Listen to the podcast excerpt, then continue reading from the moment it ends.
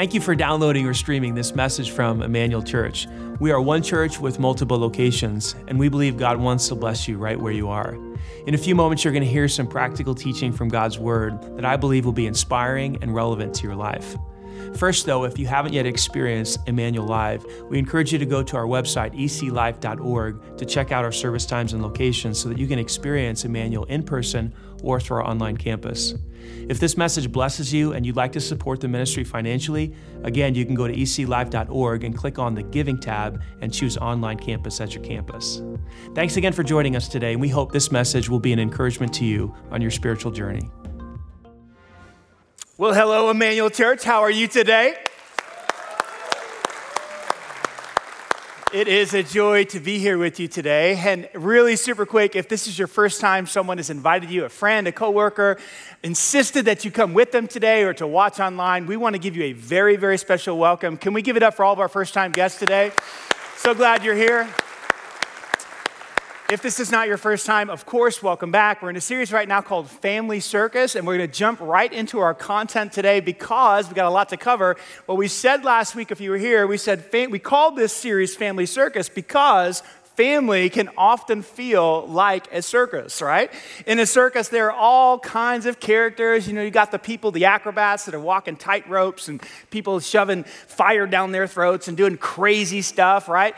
And then there's all sorts of animals in a, in a, in a circus. There's giraffes and, and there's, you know, elephants and monkeys doing all kinds of stuff and tigers. And, and isn't that like your family?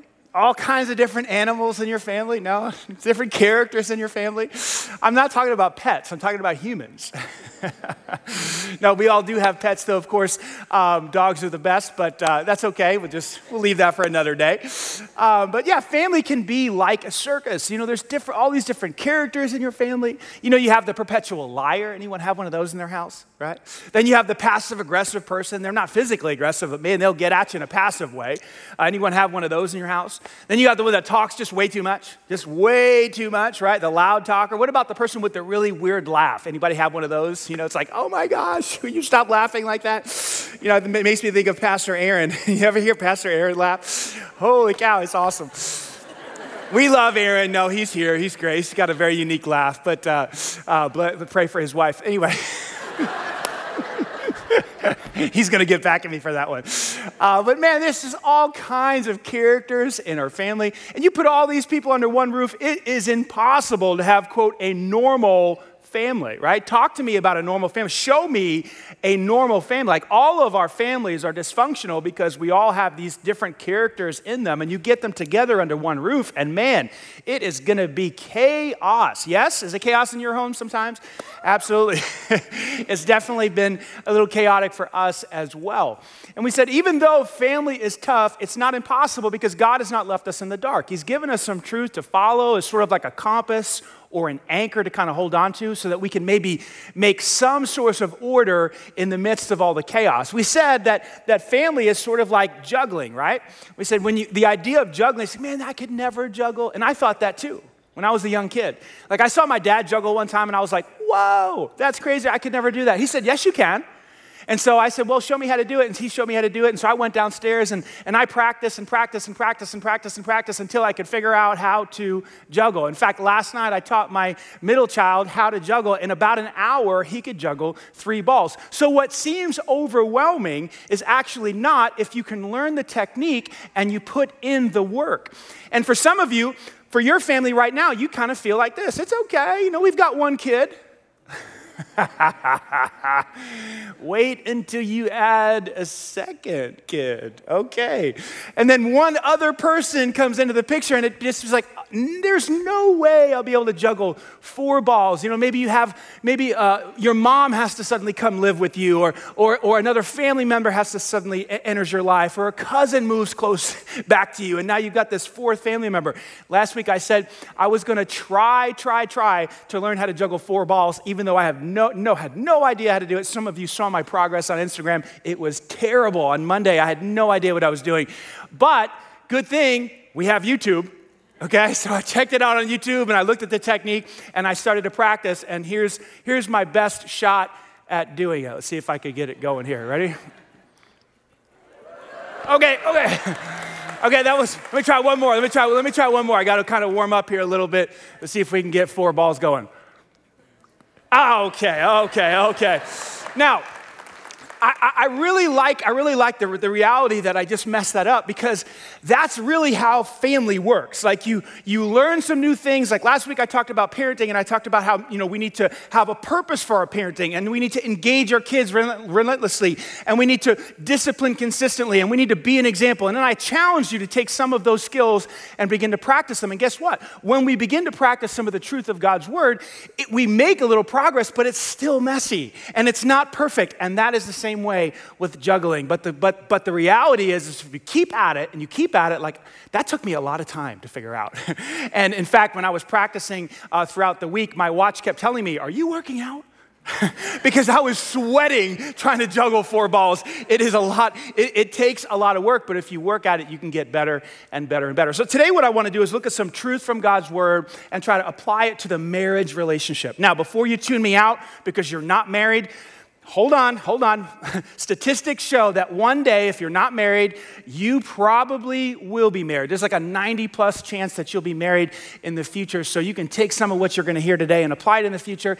If you're single in, uh, uh, in any way, or you, you don't have a wife, or you don't have a husband, uh, you can share this information with uh, uh, others. You can apply it to the relationship you have right now, maybe with a roommate or a coworker. So this stuff is really, really good stuff. And if you're married, this is really going to be beneficial to you as well. And so I want to dive into what God's word says today. Now, it, it's no surprise that marriage has been under a lot of pressure. Marriages have been under a lot of pressure in the last two years because, on top of all, the, all of the normal struggles that marriages face, you know, tension with money, tension around work stuff, tension around children, tension around sexuality, tension, tension, all these different places we have tension. On top of all of that, we had COVID hit. And so now you got two people with lots of tension. Now they have to be in the same house together all the time. it used, used to get relief when they would go to work, right?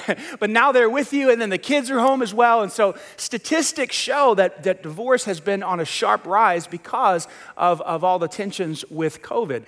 And so it's really tough to kind of figure out how to make it all work. That's the question I want to try to answer today is how do you make it all work with all of the pressure with children and work and, and money issues and Jackie and I have been married for about 22 and a half, well, coming up on 23 years. So we, uh, we don't have a perfect marriage by any means, uh, but it's one that we enjoy. We're friends, we like each other, and that's something. you can actually like somebody after 23 years. Uh, I'm glad she still likes me mostly. Uh, I have no problem liking her. She's awesome.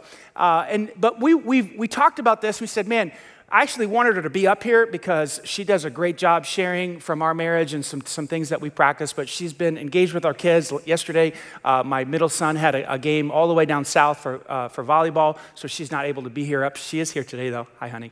Uh, but she's not on stage with us. Uh, but in the future, we're going to get her up here so she can talk a little bit. But I, I, talked to her about some of these ideas, and she affirms this. And this, these are four ideas that have helped us over the years to kind of get through some of the, the, the, the, tensions and the juggling of family and, and marriage. And so th- let me start with this first one here.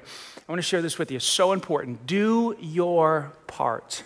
Do your part. What do I mean by that? Well, inside the context of a marriage relationship, there is a ton of external work that needs to be done.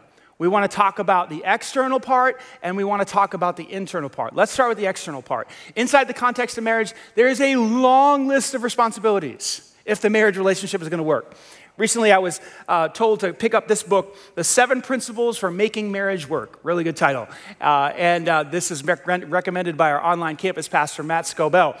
And in this book, uh, Dr. John Gottman lists all of the responsibilities of inside of a marriage. And, and I, I've never seen a list quite like this. I wanted to read it to you. This is, and this is not an exhaustive list, but it is, it is pretty extensive. First of all, there's car care, car maintenance, refueling gas, gas uh, insurance, car maintenance, uh, car uh, oil changes. Then there's care for the home. There's house maintenance, buying furniture, buying appliances, watering plants. Child care, if you have kids, bathing, bedtime, discipline. We talked about that last week. Caring for sick children, in, interacting with schools. Children's scheduling, making doctor appointments, transportation to and from a doctor, transportation to and from school or practice, uh, attending teacher parent teacher conferences. Then there's communications with, with everybody else, presents, in laws, emails, phone calls with extended family, buying cards, all those different things. Then there's entertainment planning date nights, prepping for uh, hosting parties, uh, choosing travel destinations, reserving tickets, planning vacations, romantic vacations. Uh, then there's finances, financial planning, bill paying, taxes. Then there's food, planning the menu, grocery shopping, cooking, doing the dishes. Then there's health, managing health insurance, coordinating, coordinating medical care house cleaning, making beds, cleaning the kitchen, vacuuming, uh, sweeping, washing floors, recycling, laundry, and on and on and on. Then there's housework projects, home repairs, washing, washing windows, changing light bulbs. I'm really good at that one. changing, when we need a light bulb changed in our house, I volunteer for that one. And I was looking at this list, I'm like, wow, what, a, what an incredible list. I've never seen a list like this on, on paper. And I got to thinking, I'm in trouble. Because as I go through this list, I'm like, Jackie, Jackie, Jackie, Jackie, Jackie, Jackie, Jackie, Jackie, Jackie, Danny, Jackie, Jackie, Jackie, Jackie, Jackie, Danny, Jackie, Jackie. Like 90% of this stuff my wife does. Like we would never go on vacation if my wife didn't plan it. We wouldn't pay our taxes if my wife didn't work on our we our house would fall apart without my wife. And so I just want to say thank you right now publicly because you are a rock star.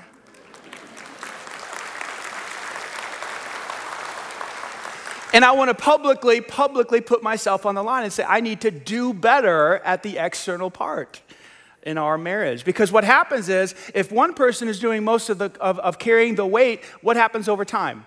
The other spouse becomes what? Resentful.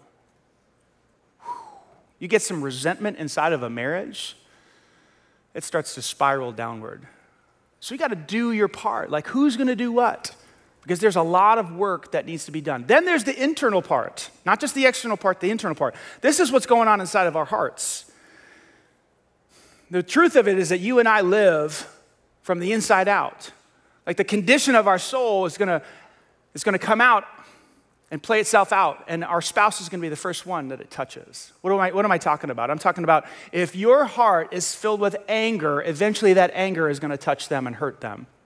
If your heart was filled, is filled with envy or jealousy, then that's eventually going to touch them in a negative way. If your heart is filled with lust and all sort of sexual sin, then it, that's going to impact your spouse in a negative way. Doing the, doing the work internally is making sure all of the stuff on the inside is worked out such that what's on the inside doesn't curse them, but rather blesses them. Make sense? Here's what the Bible says in Proverbs chapter 4, verse 23. Above all else, before you pursue anything, take care of your what? Your heart. When the Bible uses the word heart, it's talking about the inner part of who you are, your soul. Why? Because everything you do, Every purchase you make, every word you say, every discussion you have, every action you don't take, every action you don't take, everything you do flows from your what? Your heart. And so, if you want to be, have a great marriage, you got to take care and do your part by taking care of what's going on in the inside of who you are. We do this through having a relationship with Christ, spending time in prayer, confessing our sin, being in a small group, being responsible for the kind of character you are. You see, I'm trying to ask myself in the context of our family, like, am I participating in the circus? Am I making this problem worse because of my temper, because of my impatience, because of my pride, because of my anger? Am I accentuating and exaggerating the problems in my family because of my selfishness or my greed or my discontentment? You see? Doing your part means you're going to deal with who you are on the inside so that you can bring some peace into your home. Making sense? So that's number one, do your part. Number two is communicate, communicate, talk, talk, talk, talk, talk. Talk a lot, communicate a lot. This is so important. Every great relationship requires tremendous communication. It's like that with your spouse, it's like that with God. We call it prayer, we call it reading the scripture and listening, talking to God. Communication ensures two things. Number one, watch this communication ensures information flow. There's so much information that's got to go back and forth between you and your husband. Think about all the things I just listed in this, in this book from taking care of the car, taking care of the children, health insurance, and who's gonna cut the grass, and all this different stuff that needs to take place. Who's taking the dog to the groomer, right? Who's picking him up? Information flow. You need information flow in your relationship. Have you ever been in, in the situation where your spouse says to you, You didn't tell me that? right? And you find out on the back end that they didn't tell you an important piece of information. Maybe it's because you weren't listening, and your, your spouse usually says, Yes, I did. you just weren't listening. You ever been there? I've been in both of those situations before. It's a, it's a breakdown in communication, but we've got to get really good at talking to one another. Here's the way I view our house. We, Jackie and I, are running a small business. You know what it's called? Anderson Incorporated.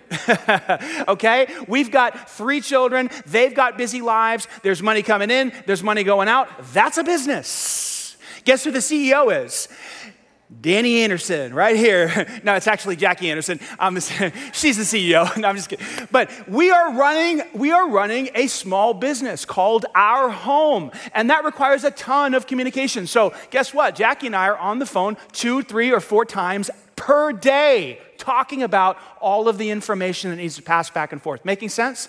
You guys need to start talking to one another. The second thing that communication does is it, it clarifies the state of the union. What do I mean? Your marriage is a union. How is it? What's it like? Is it good? Is it bad? How are things going? Communication reveals the state of the union. There's three parts to communication. The reason I know this is because I was a comms major in college and I studied this stuff. People think that communication is talking. Not really.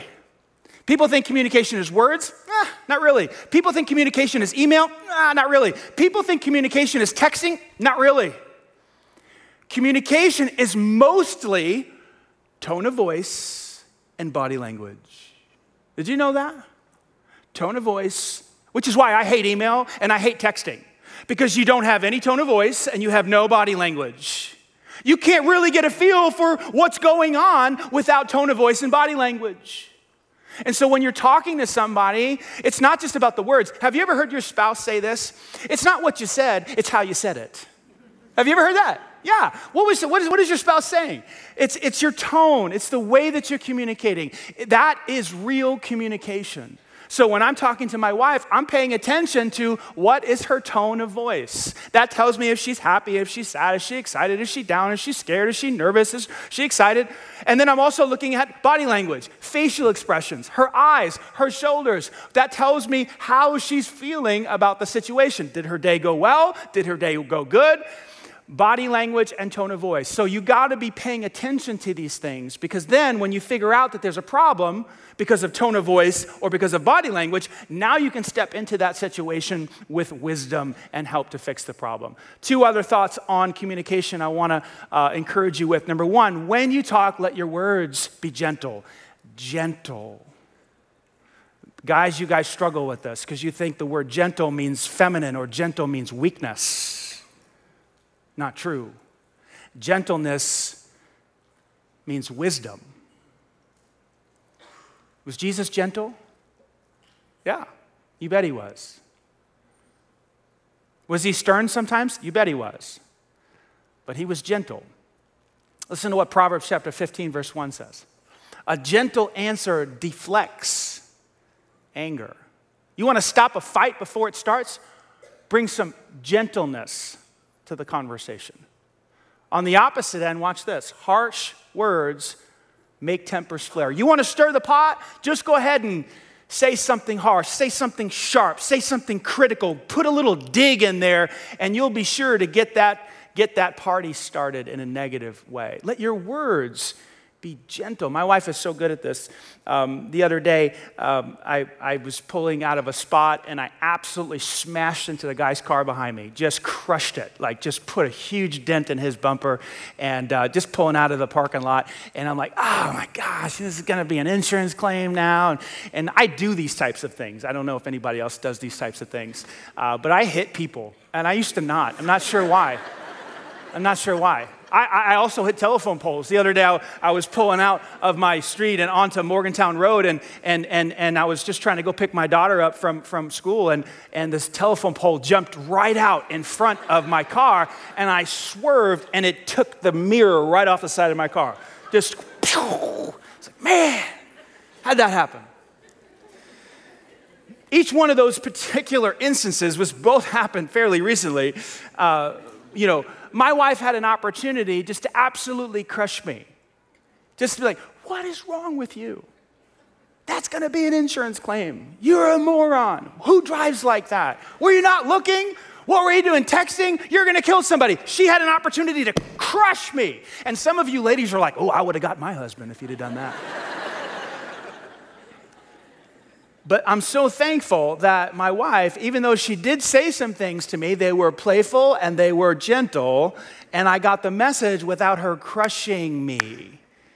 See, some of you guys are in a marriage and you crush each other. You crush with mean words. Gentle, and the gentleness is the furthest thing from you. Well, you can do that. I'm just telling you, it's, it's going to drive a wedge between you and your spouse. That makes sense? Be gentle. But number two, also be encouraging. Be encouraging. The Bible tells us in Proverbs chapter 18, verse 21, watch this. The tongue has the power for either, watch this, life or death. You choose. Life or death. And whichever one you choose, whether you choose to speak life or you choose to bring your spouse down and bring death, you will eat its fruits.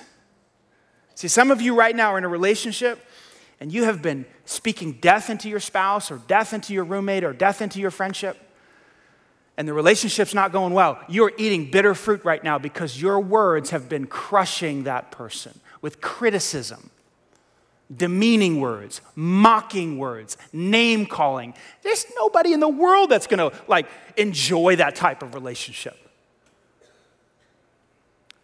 There's power in this little piece of flesh in our mouth to bring life or to bring death. So I'm just looking at that like, okay, I'm not the smartest person in the world. I don't have a PhD. I'm not like brilliant at all. But I'm like, okay, well, if that's what it says, here's what I'm going to do to my wife. I'm going to tell her every day I love you. I'm going to tell her that she's beautiful. I'm going to tell her that she's awesome. I'm going to thank her for all the stuff that she does because she does 90% of the work. I already just told you guys that, right? So there's a lot to thank her for. Thank you. I love you. You're, you're beautiful. You're pretty. You're wonderful. I just try to do that every day, don't I? Some days I do better than others. I just want to bring life to her. I want to, I want her to, I want to lift her spirit. I want to encourage her heart. And so, guess what? The juggling gets a little bit easier because we're both speaking life. She's, she has in, my, in her phone, uh, when I call her, it comes up, my picture comes up. You know what it says under, under my photo? I love this. It says, handsome. And one of my favorite things in the world, is probably too much information to share with you guys, but when I, when I call her and she picks up and she goes, hello, handsome, like, I'm like, and I tell her the other day, can you do that more? It's just, you know, I just love it when she does that. But it's just little things like that. Just encouraging, be encouraging every day, and you will see a major difference in your relationship with your spouse. So, number one, do your part, carry your weight. Number two, communicate. Number three, solve problems quickly. Do not let the problems in a marriage accumulate because if you let them accumulate, it's going to turn into this mountain of 17 different problems and you don't know where to start. And then you get a counselor involved and they don't know where to start. And it's like, well, this problem is connected to this problem, is connected to this problem. And it's just this monster. And then someone says, it's too big. I want a, say it with me, divorce. That's what happens when you don't solve your problems quickly. It steamrolls into a mountain of complicated pain and hurts and, and, and wounds and sins when you don't solve your, your problems quickly. So we've just tried to commit to say, you know what, when something comes up, we're gonna, we're gonna, we're gonna nip it in the bud. We're gonna keep a short account. We're gonna fix this quickly. We, we try to follow this three step process. Number one, don't freak out. Don't freak out. No, no, there's, no, there's no time to freak out, so stop freaking out, right? Leave the drama out there. No, this is the no drama zone. Everybody's got problems. We're going to deal with it. We're not going to have any drama. My wife read a book the other, a couple of months ago. I love the title of it. I didn't read it yet, but I have it on my iTunes. It says, Everything is figure outable. Everything is figure outable. That means that whatever the problem is, we actually talk, we actually say this like, whatever the problem is, whether it's a financial problem, a problem with one of our kids, a problem with school, a problem with this, whatever, the church. Hey, time out. Every, let's relax because everything's figure outable. We'll figure it out. So, number one, don't freak out. Because when you don't freak out, you can be reasonable. When you're reasonable, you can come up with good solutions. Yes? Number two, set apart time to discuss it. Like create space. I'll, I'll tell my wife, say, hey, we can't talk about this right now. Let's talk about it tonight. Let's set apart time so we could focus, we could sit down and, and actually dissect like what's the problem? What really happened? Who's involved? What, were the, what was the situation? What was the cause? And we, di- we try to dissect the problem and understand the problem. This requires a lot of listening, which is hard for me. I like to talk. but the Bible tells us and reminds us it's really good to listen. Listen to what it says Proverbs chapter 18, verse 13. Spouting off before listening to the facts is both shameful and foolish. In other words, take time and shut up. Stop talking and listen. Why? Because when you listen, then you can gather all the facts of what happened and who's behind this and what were the causes. If you act without listening, you're going to do something shameful and foolish. Why? Because you don't have all the information. You're going to make a decision without all the facts. And you're going to be and that's foolish. The Bible tells us in James chapter 1 verse 19, you must all be quick to listen and say with me, slow to speak oh. quick to listen, slow to speak, and slow to get angry. This is what we do.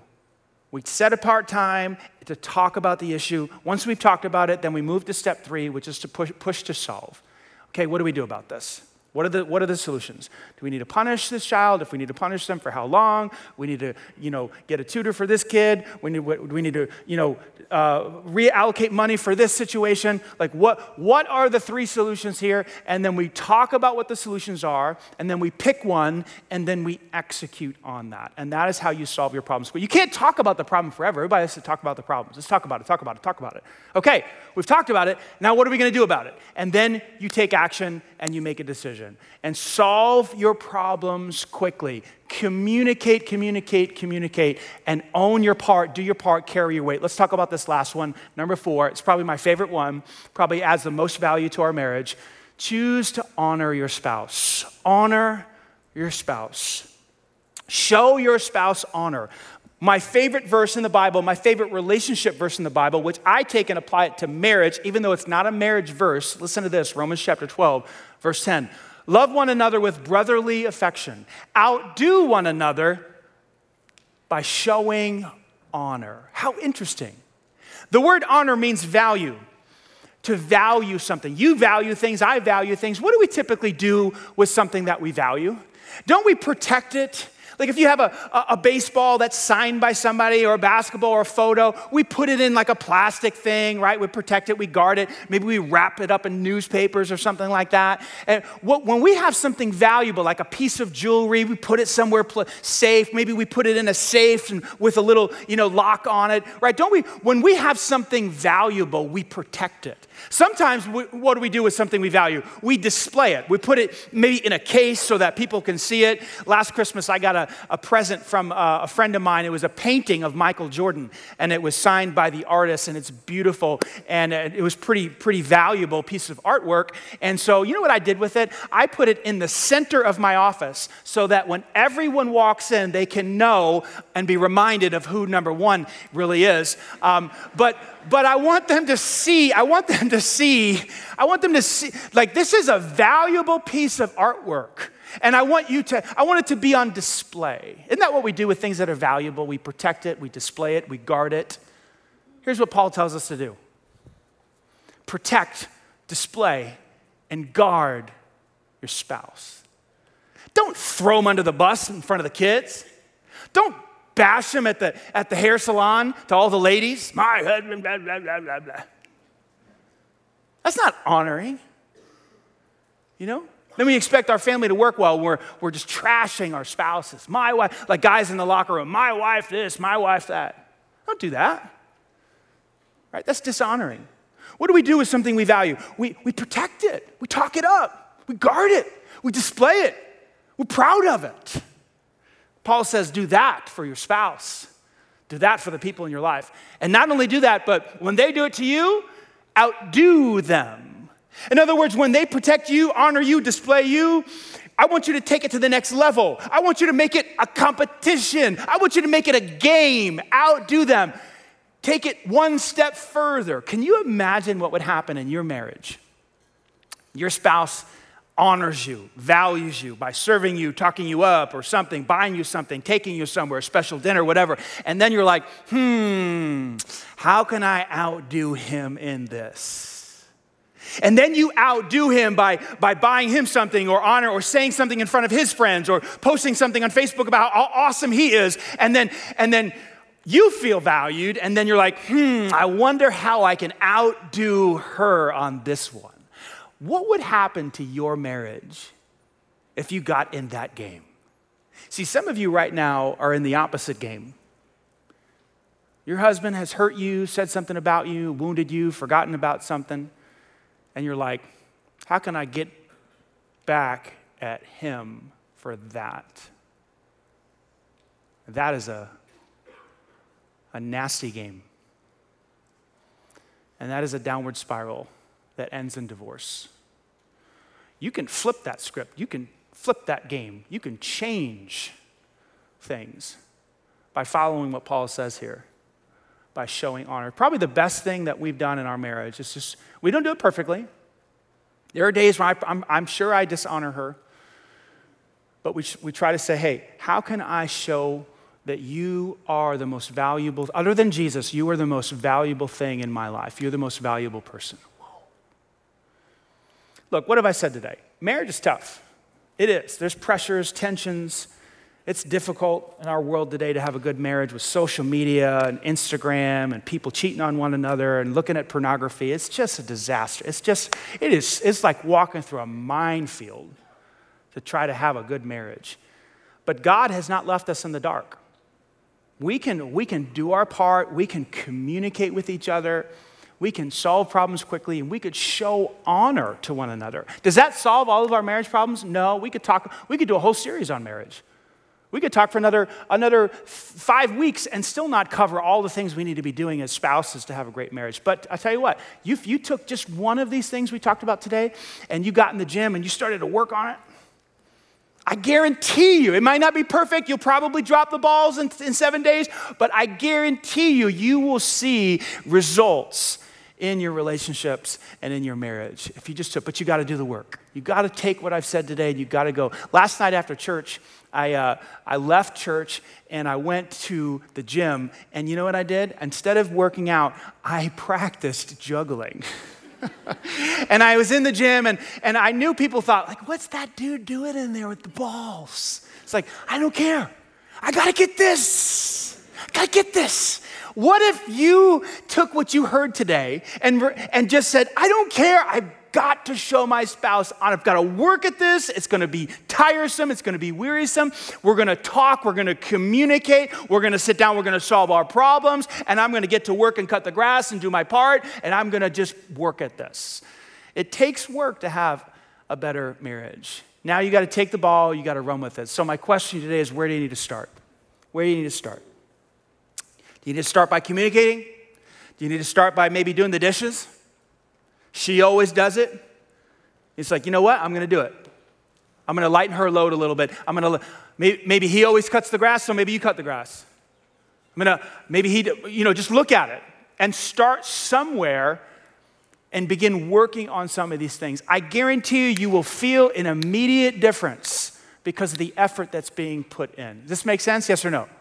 Good stuff. Where do you need to start? Circle one of those and go to work at it and, and begin to practice juggling. So, as we wrap up today, I mentioned a few moments ago that Jesus said, I've given you an example that you should do as I have done. He washed his disciples' feet, he was a servant. Jesus came into this world as a servant. In fact, in Matthew chapter 20, verse 28, this is what Jesus said For even the Son of Man came not to be served but rather to serve. And how did he do that? How did Jesus serve humanity? How did he serve you? How did he serve me? Even though he was the King of Kings and the Lord of Lords, even though he was the creator of the heavens and the earth, he didn't come to be a king on earth. Even though one day every knee will bow and every tongue will confess that Jesus is Lord and, and, and all, all heaven and all earth will worship him and he will be the government and he will be, you know, there'll be no Republicans and no Democrats and amen for that. There'll be no need for judges. There'll be, he, Jesus will be the government in the future and he'll be the center of attention and he'll be the king of kings. But when he came to earth, he says, I didn't come as a king, I came as a servant. How did he do that? By giving his life as a, say it with me, a what? A ransom. Ransom. That word ransom, it means something to us because we understand kidnappers. Kidnappers, they take people and they hold them hostage and then they, they make this demand. We call it a, a ransom payment. And unless people, someone makes the ransom payment, they, they don't let the captive go.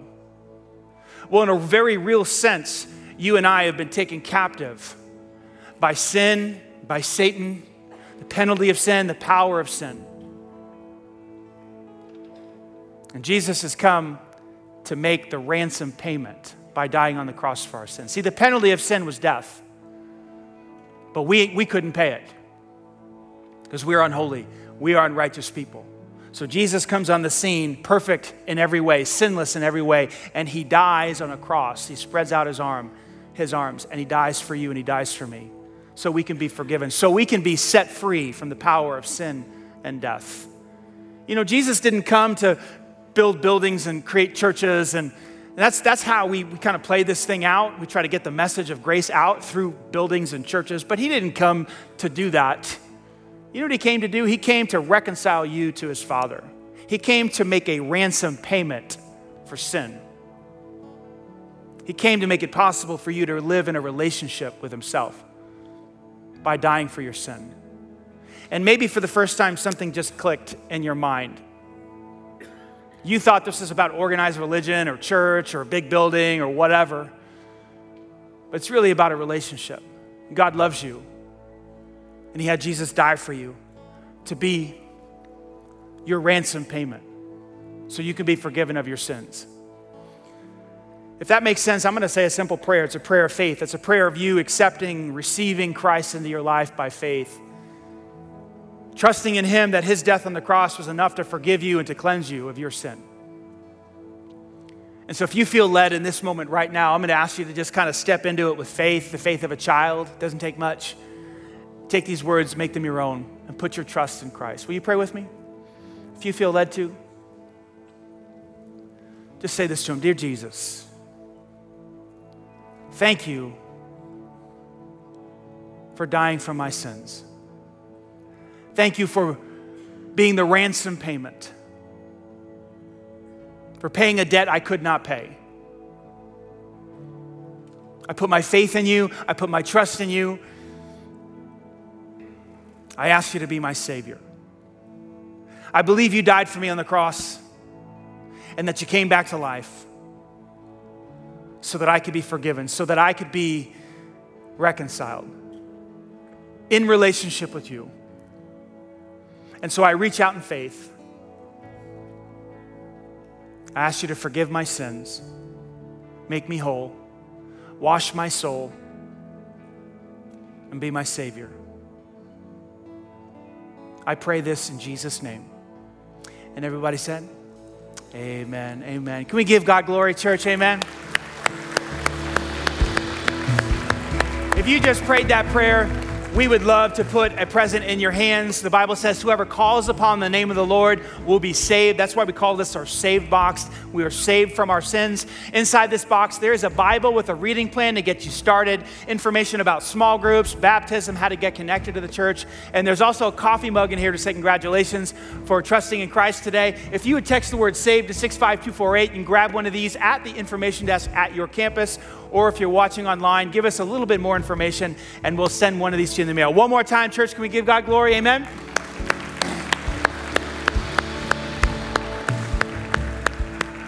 I'm going to pray for us and then I'm going to dismiss us to our local teams. Will you pray with me? Father, thank you so much that you've not left us in the dark. Marriage is tough, family is tough, it can feel like a circus. So many challenges to juggle and figure out with parenting and finances and work. But you've given us some truth. You've given us some principles to be a compass or a guide or, or an anchor for us. Help us to put into practice what we heard today, to do our part, to be servants to one another, to communicate, to listen to one another, to solve our problems quickly before they accumulate and turn into something ugly and monstrous. And God, to honor one another, to value one another. Help us to take something we heard today and put it into practice so that we can begin to experience the marriage that you've created for us. We love you. It's in Jesus' name we pray. Amen. Right now, I'm going to dismiss to the local teams. God bless you guys. We'll see you next week. Bring a friend.